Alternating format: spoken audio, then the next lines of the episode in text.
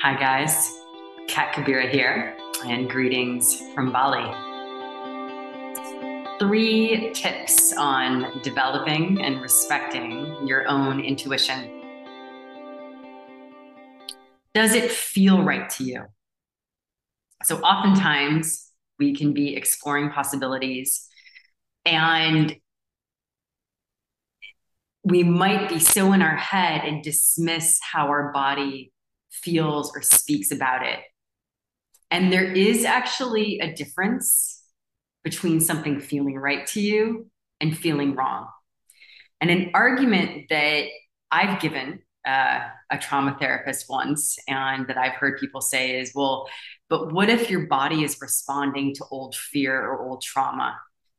I would invite you that there still is a distinction in the body between old fear, old conditioning that is responding versus like, no, this is present moment. This doesn't feel right to me. So you've really got to trust. So self trust is essential in respecting your intuition. And the second one, if we piggyback on this self trust, is do you trust yourself or do you override? Do you over mentalize? Do you give away what feels right to you according to the opinions of others? Of course, checking in with others, researching, getting more information is great. But if you lack a filter or a way to discern, then you're going to suddenly give your power away and disconnect from your intuition. So self trust is essential. And how many times are you actually scrambling?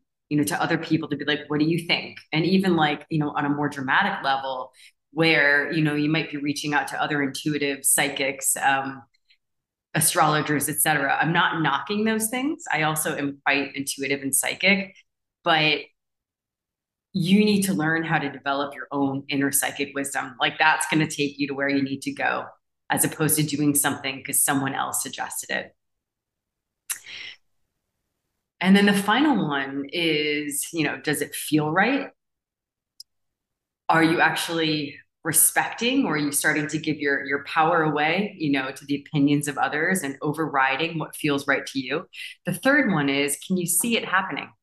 Um, so oftentimes like remember that that nothing is fixed. And so when you're tuning into possibilities um, you're actually be sensing do i sense energy happening there so sometimes I'll be sensing different timelines and it's like, yeah, I can create the, the whole story in my head, the whole image, but I'm actually not seeing, feeling it happening. And I'm not believing it happening. So, um, and that's where it's like we want to discern between just the mental field or the imagination versus like there's a feeling, seeing, believing that like must be together where it's like, yeah, now this one I'm actually able to visualize and bring matter behind, you know, bring some ground behind it. So that can help you because I, I know pre COVID, it was like suddenly I, you know, I used to book myself out two years in advance. Suddenly, like, like a few months before, I was like, I just don't see things happening, you know, past this month. I, I don't know why. And so I just didn't lay down my calendar, thank God. And so you know it, it's it's something where you have to also trust where it's like i just don't see it happening. And that will be really helpful when you're you know weighing different possibilities and options and adventures and, and work things and and even relationships. You know i've been in relationships where it's like yeah i only see us for a year you know um, or like i can see things that are, are much longer. And then the final little ps would be if you're not respecting your intuition in your regular life, you know, let's say you're not doing it in a relationship or you're not doing it in your work, it's not like that gets to be compartmentalized. It's going to ripple through other aspects of your life. And that's that's really essential to know. Um, I, I, found it where I kept overriding my intuition in a relationship that I was in. You know, part of it was was great on paper. I wanted to make it work. Um, but my body was like having lots of challenges with it. And I kept ignoring it. And I actually at that time had been seeing like a, a, a trauma therapist and, um, you know, was told like, oh no, Kat, like that's your avoidant attachment um, that's causing you to, to not want to, you know, be in this. And I gave my power away to this therapist. Um, and that's, that was like a feeling of self betrayal because my body knew all along, I knew all along, like this, this isn't right for me.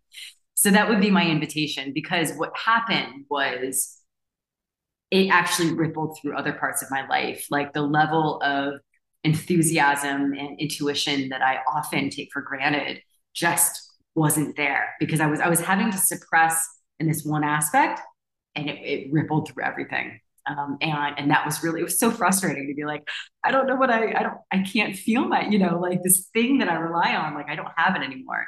So really really really respect your intuition. Sending you lots of love from Bali. Bye.